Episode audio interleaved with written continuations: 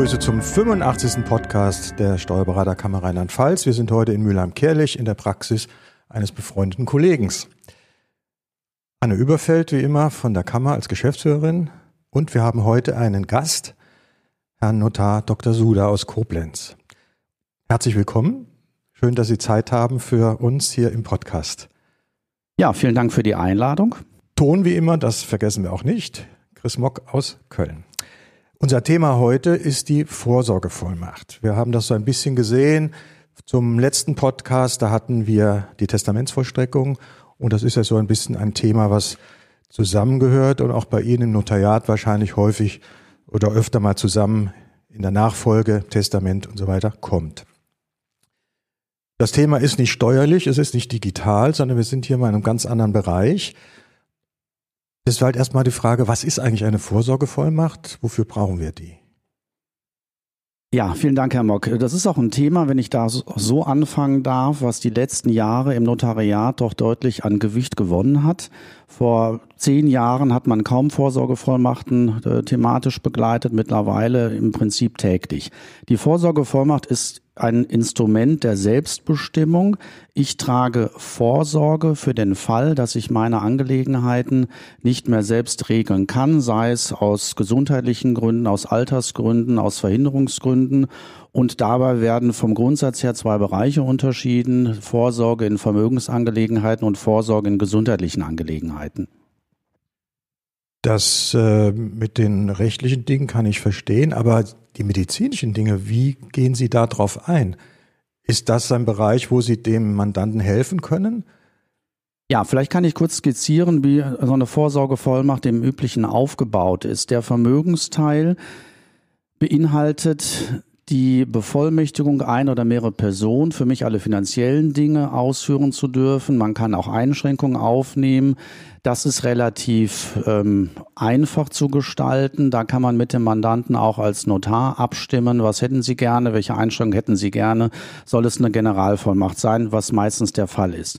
Der medizinische Bereich ist gar nicht so medizinisch, sondern die Gesundheitsvorsorgevollmacht beinhaltet die Aussage, wer soll für mich handeln können, wenn ich die Dinge nicht mehr selbst im Krankenhaus, im Pflegeheim, beim Arzt ähm, regeln und entscheiden kann.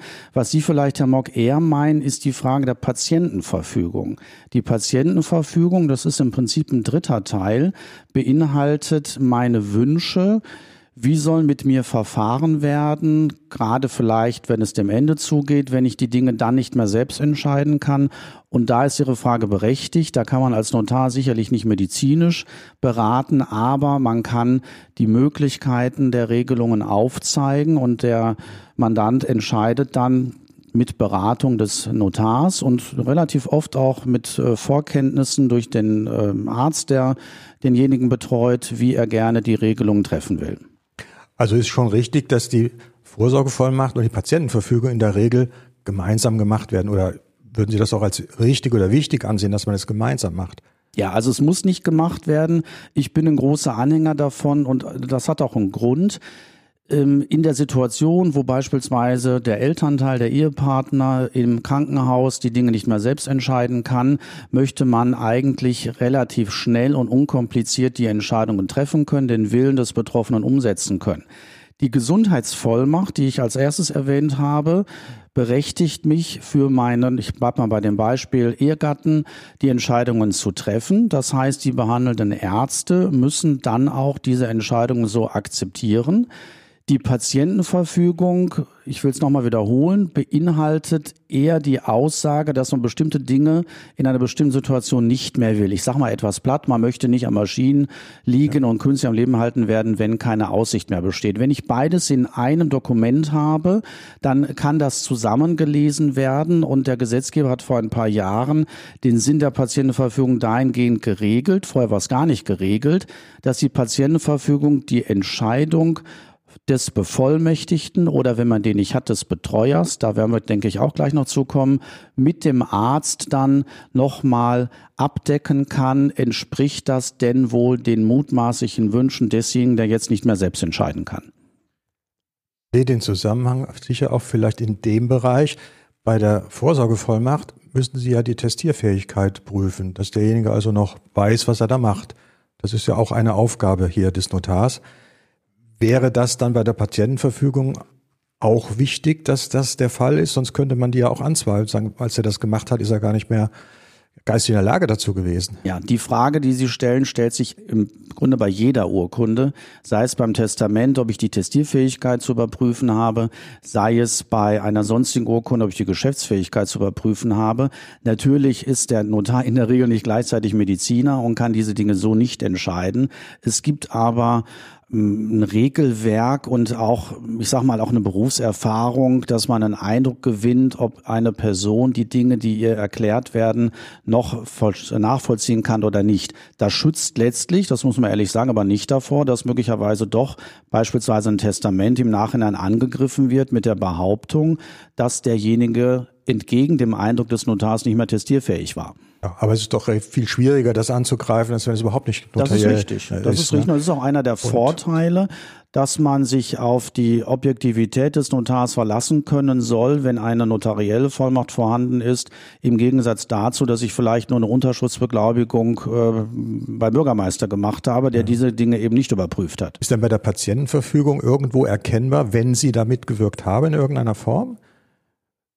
Das macht jeder Kollege, glaube ich, ein bisschen anders. Bei mir ist Patientenverfügung und Vorsorgevollmacht Gesundheit in einer Urkunde und ich lese die Patientenverfügung auch vor. Das hat für mich den Sinn, dass ich weiß, ich habe meinem Kunden tatsächlich den Inhalt nahegebracht und äh, die Alternative dazu, dass ich eine Unterschriftsbeglaubigung mache, bedeutet, ich lege den Text vor und bestätige nur, dass die Person von mir unterschrieben hat, aber ich habe kein Feedback bekommen, ob die Person tatsächlich diesen Willen hat oder ob die denkt, naja, das, was mein Sohn ausgedruckt hat oder was der Notar hier vorlegt, das wird schon stimmen, ich unterschreibe mal. Deswegen bin ich persönlich ein Anhänger davon, es auch zu beurkunden. Das ist zwar etwas langwieriger, weil ich es vorlese und erkläre, aber gibt mir als Notar auch ein besseres Gefühl. Das kann ich sehr gut verstehen und würde ich auch so, auch so nachvollziehen, ja. Jetzt mal Zusammenhang äh, zum Steuerberater. Taucht der aus Ihrer Sicht da irgendwie auf bei der Vorsorgevollmacht? Gibt es da Anknüpfungspunkte oder Zusammenarbeit oder kommen die Leute auch manchmal vom Steuerberater zu Ihnen oder gibt es da gar nichts? Doch, die Verbindung besteht. Ähm, Überwiegend kommen die Leute natürlich ohne Steuerberater, weil sie aus der Presse, aus den Medien, aus der persönlichen nahen Erfahrung mit dem Thema konfrontiert werden. Aber die Zusammenarbeit mit dem Steuerberater ist da auch sehr intensiv, weil der Steuerberater in der Regel ja auch einen intensiveren und, und ähm, regelmäßigen Kontakt zu seinem Kunden, zu einem Mandanten hat und die dann darauf hinweist, du müsstest mal was regeln, ähm, hast du Vorsorge getragen? Ich nehme das Beispiel, Sie betreuen eine GmbH mit einem Alleingeschäftsführer. Was passiert, wenn er plötzlich verhindert ist oder wenn er gar durch Krankheit ausfällt?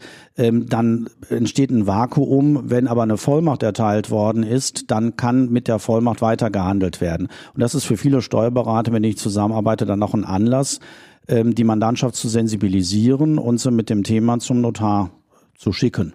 Ja, ja, ja, das, also bei mir ist es, war das gang und gäbe, dass ich Mandanten in bestimmten Situationen darauf konkret immer anspreche und sage, habt ihr was getan? Ihr müsst was tun, bei euch ist die Situation so oder so. Im Rahmen auch der, der Jahresgespräche, die man führt, ja. ist das Thema. Ja. Jetzt sind wir bei der Kammer. Was darf denn eigentlich der Steuerberater da machen? Wenn wir sind ja hier in einem Gebiet, äh, wo wir mit einem Bein ja auch so ein bisschen fast Rechtsberatung machen. Sicher, Erbrecht ist ein Steuerrecht auch, aber äh, ich sehe auch so ein bisschen, man ist da Grenzgänger in dem, was darf man, was darf man nicht. In also, der Tat. Ja, ja, es ist nicht ganz einfach. Also grundsätzlich das Sensibilisieren, was du angesprochen hast, geht auf jeden Fall. Und es gibt auch bestimmte Tätigkeiten ähm, im Rahmen der Vorsorgevollmacht oder der Betreuung von Mandanten, die Steuerberater ausüben dürfen als vereinbare Tätigkeiten.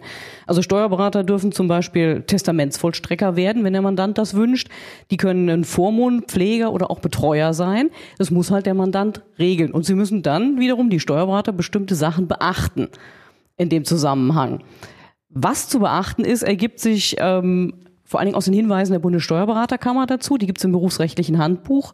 Zwei Sachen sollte man hervorheben, wenn ich direkt dazu komme. Das ist einmal, ist das durch eine Versicherung abgedeckt, durch die Berufshaftpflichtversicherung. Unbedingt mit der Versicherung sprechen und nicht darauf vertrauen, dass es heißt, ja, ja, vereinbare Tätigkeiten sind immer mit abgesichert. Das ist nicht immer der Fall. Also muss man das klären, wenn man solche Tätigkeiten übernimmt für den Mandanten.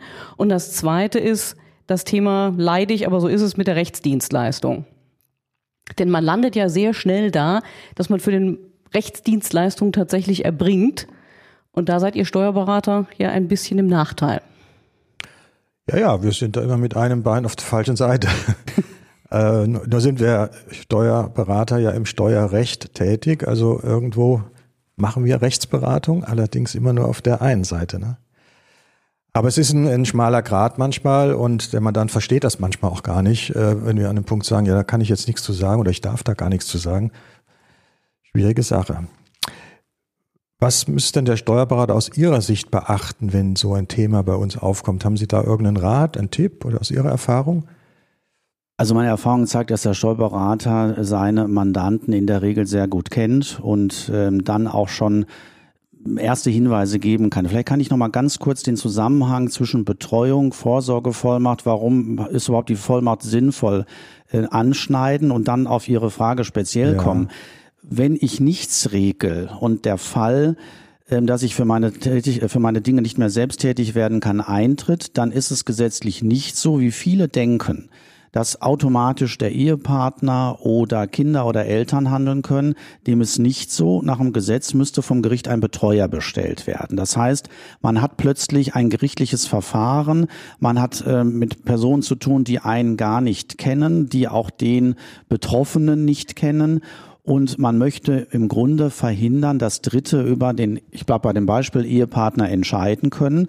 Um das zu vermeiden, sieht das Gesetz eben die Möglichkeit einer möglichst umfassenden Vollmacht vor, die dann dafür sorgt, dass für ein gesetzliches Betreuungsverfahren durch Gericht eingeleitet kein Bedarf mehr besteht. So, und in dem Zusammenhang ist es natürlich gut, wenn der Steuerberater da auch schon mal sensibilisiert. Ich hatte vorhin das Beispiel der GmbH genannt wenn plötzlich ein vom Gericht bestellter Betreuer Aufgaben des Mandanten in der GmbH zu übernehmen hat, sei es in der Gesellschaftsversammlung, sei es äh, bei der Abberufung oder Neubestellung von Geschäftsführern, dann ist das Unternehmen gelähmt. Und daran sollte man als Steuerberater, wenn man den auf dem Feld beraten will, denken, dass man einfach sensibilisiert und fragt, habt ihr dazu was geregelt? Das muss natürlich nicht unbedingt mit einer Vollmacht passieren, das kann auch durch eine Prokura-Bestellung passieren, aber es ist schon sinnvoll, dieses Feld dann mit zu bedenken denken. Naja, gerade im Bereich, wo wir Kapitalgesellschaften haben, ist das ein ganz wichtiger Punkt, weil ein Betreuer kann ja vieles blockieren. Ja, das und, ist so. Das ist auch im Prinzip seine Aufgabe. Ist, ja, ja. Ne? Und äh, um den Fortbestand und an, mir geht's ja dann auch um Mitarbeiter und alles, was an so einer Firma dranhängt, äh, kann das ja äh, zu großen Problemen führen. Also der Betreuer, das darüber zu regeln, ist eine sehr wichtige und sinnvolle Sache. Frage, die bei uns dann immer kommt, ja, was kostet denn das, wenn man zum Nahtag geht? Ist das immer teuer? Ja, und die Antwort, die man als Jurist gibt, es kommt drauf an. Genau. Und die Antwort, die man als Notar noch zusätzlich geben könnte, wenn sie nichts machen, wird's noch teurer. Nein, also ernsthaft, ähm, die Vorsorgevollmacht, ich hatte gesagt, hat zwei Bereiche. Die Vermögensvollmacht richtet sich, was die Kosten angeht, nach dem vorhandenen Vermögen. Das ist landläufig bekannt. Ähm, ich sage Ihnen mal ein Beispiel. Dazu gibt es ja eine gesetzliche Regelung, bis 100.000 Euro oder bei 100.000 Euro Vermögen, was man angäbe, ähm, kostet diese Vollmacht 165 Euro plus Mehrwertsteuer. Ich glaube, da kann man drüber hinwegkommen, wenn man überlegt, was man sonst jeden Monat für andere Dinge ausgibt. Und das ist gedeckelt ab einer Million und darüber. Um eine zweite Zahl zu nennen, sind wir bei 935 Euro plus Mehrwertsteuer. Das ist dann schon ein Betrag, aber da muss man erstmal hinkommen. Die Frage ist, ob ich es überhaupt notariell brauche, das ist ja das Gegenargument, ähm, wenn man überlegt, man kann sich auch ein Forderung aus dem Internet ziehen, dann sollte man nochmal überlegen, was ist denn der Vorteil einer Hotelbeurkundung? Ich hatte vorhin einmal die Beratung angesprochen, aber es hat auch handfeste Vorteile, wenn ich ähm, beispielsweise über Grundbesitz verfügen will, wenn ich über Kapitalgesellschaften verfügen will, und das wird ja bei den Steuerberatern sehr oft in der Mandantschaft der Fall sein, dann kann ich das nur mit einer öffentlichen Urkunde, mit einer, ich sage mal, notariellen Vollmacht und dann sollte man überlegen, ob der Betrag einem die Sache wert ist, den ich gerade genannt habe. Die Patientenverfügung kostet 60 Euro plus Mehrwertsteuer und ich sage mal etwas salopp, für die 60 Euro spart man sich einige Abende im Internet zusammenzusuchen, welchen Text man da gerne hätte. Mhm. Ob das zu teuer ist, müssen Sie selbst beurteilen. Ich persönlich finde es natürlich eigentlich viel zu günstig. Ja, also das ist jetzt sicher nicht irgendwas Überzogenes, wenn man äh, sieht, dass da ja ein gewisser Beratungsaufwand dahinter ist und äh, dass diese Dinge ja dann auch einen höheren wie soll ich sagen, Beweiswert haben, dass sie in Ordnung sind. Ja, das ist ein gutes Stichwort. Das war natürlich nicht ernst gemeint mit meiner Aussage, ich finde es ja. zu günstig. Ich finde, es ist tatsächlich angemessen und man macht es als Notar auch gerne mit, weil man weiß, wie wichtig es ist.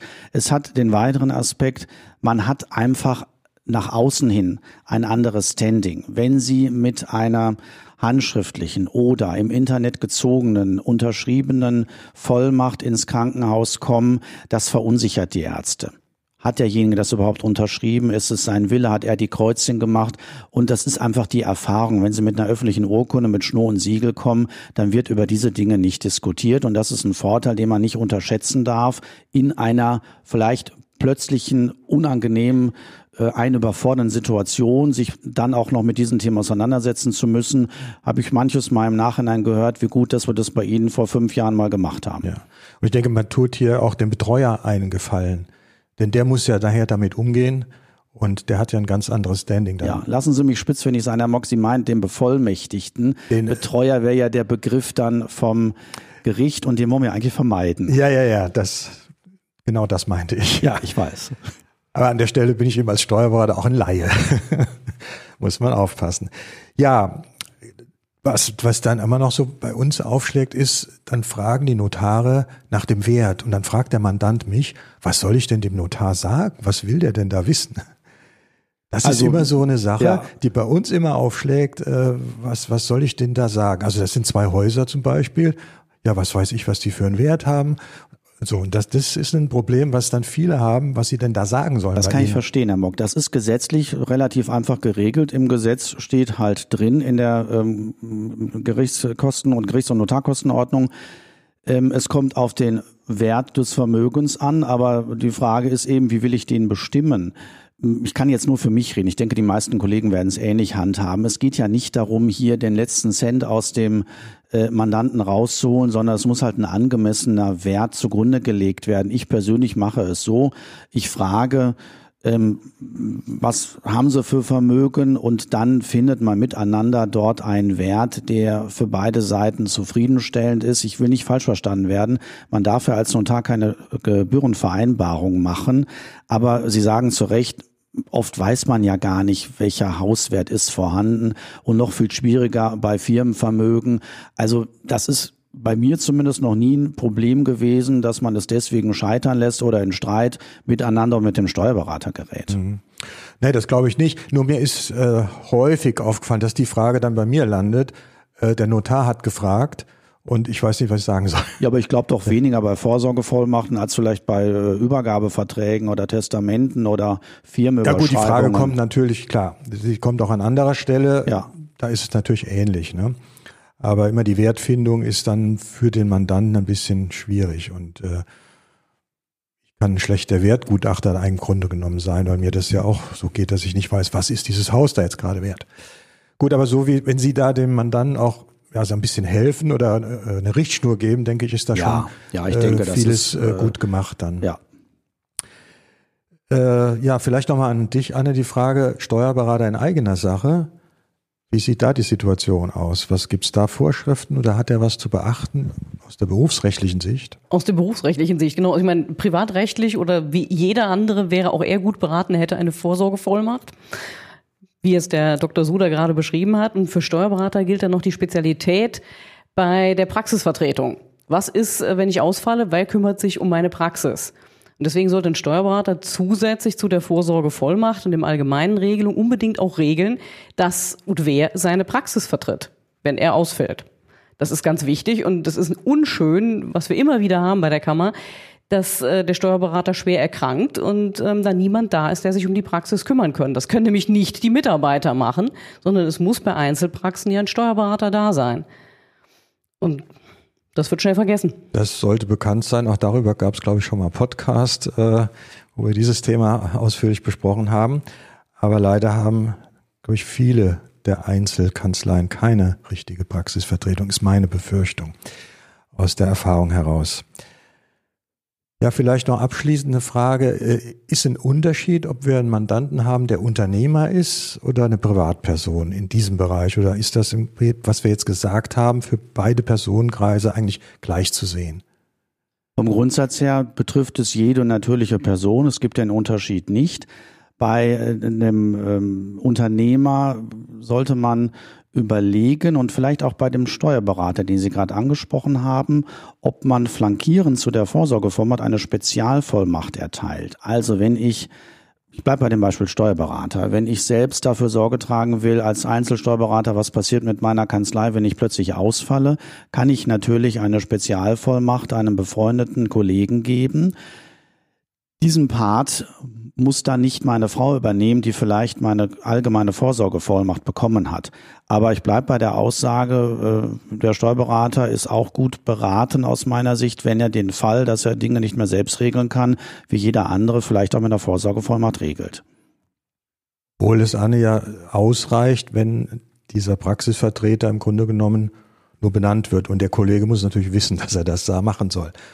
Ansonsten gibt es ja keine Vorschriften für diese Situation. Nee, da gibt es keine Vorschrift, in der Tat. Das kann der Steuerberater einfach mit dem anderen Kollegen vereinbaren. Es hilft, wenn die Kammer weiß, wer als Praxisvertreter fungieren soll, weil sie dann relativ schnell Kontakt aufnehmen kann. Es gibt aber Musterverträge, in denen man diese Praxisvertretung regeln kann. Die kann man bei der Kammergeschäftsstelle anfordern.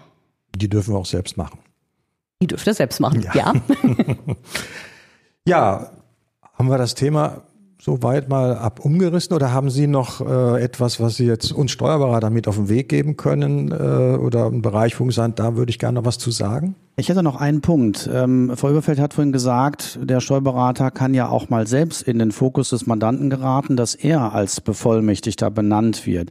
Was ganz wichtig ist und was im familiären Bereich natürlich in der Regel nicht schriftlich festgehalten wird, Sie sollten sich dann auch ein ähm, im Innenverhältnis, was soll ich denn wann wie tun, ähm, in irgendeiner Weise schriftlich geben lassen. Also die Vollmacht heißt ja nach außen, ich kann für den Mandanten handeln, aber wie ich handeln soll, welche Befugnisse ich wahrnehmen soll, zu welchem Zeitpunkt, das ist das Auftragsverhältnis zwischen Ihnen und dem Mandanten. Und da sollte man als Steuerberater Wert drauf legen, bei aller guten Beziehung zu dem Mandanten, dass eben nicht im Nachhinein möglicherweise von Verwandten oder Erben unterstellt wird, man hätte irgendetwas im eigenen Interesse gemacht. Ja, ich glaube, ja, Anne, du hast dazu ich kann das nur sowas von unterstreichen, was der Herr Dr. Suda sagt, denn in der Tat, das ist Streit vorprogrammiert. Und man sollte sich auch noch im Innenverhältnis das Honorar zusichern lassen, damit ja. auch da kein Streit entsteht. Das ist ein guter Hinweis. Und zum Abschluss denke ich noch ein Schlusswort von Ihnen, Herr Dr. Suda. Ja, ähm, jetzt haben wir das Feld natürlich relativ schnell beackert. Man könnte noch vieles dazu sagen, aber Ihre Podcast-Reihe ist ja nicht dazu ausgelegt, dass wir jetzt zwei Stunden darüber reden. Ähm, ein Stichwort will ich noch sagen. Ja. Ähm, es schadet nicht, zum Notar zu gehen, sich beraten zu lassen. Der Notar kann eine Beratungsgebühr erheben. In der Regel passiert das nicht, es sei denn, man kommt fünfmal und macht dann gar nichts. Aber es ist besser, sich diesen Rat geben zu lassen. Und als allerletztes Stichwort, lieber eine Vollmacht aus dem Internet als keine zu haben. Okay, das ist ein guter Rat, aber ich denke, die Zusammenarbeit auch von den Steuerberatern mit den Notaren funktioniert aus meiner Sicht, soweit ich das kenne ja. und auch gemacht habe, sehr gut. Äh, das ist auch in diesem Bereich, denke ich, sinnvoll. Herzlichen Dank, Herr Dr. Suda, dass ja, Sie heute hier waren Ihnen. und uns hier so umfassend informiert haben. Und bis zum nächsten Podcast. Tschüss in die Runde. Tschüss. Vielen Dank.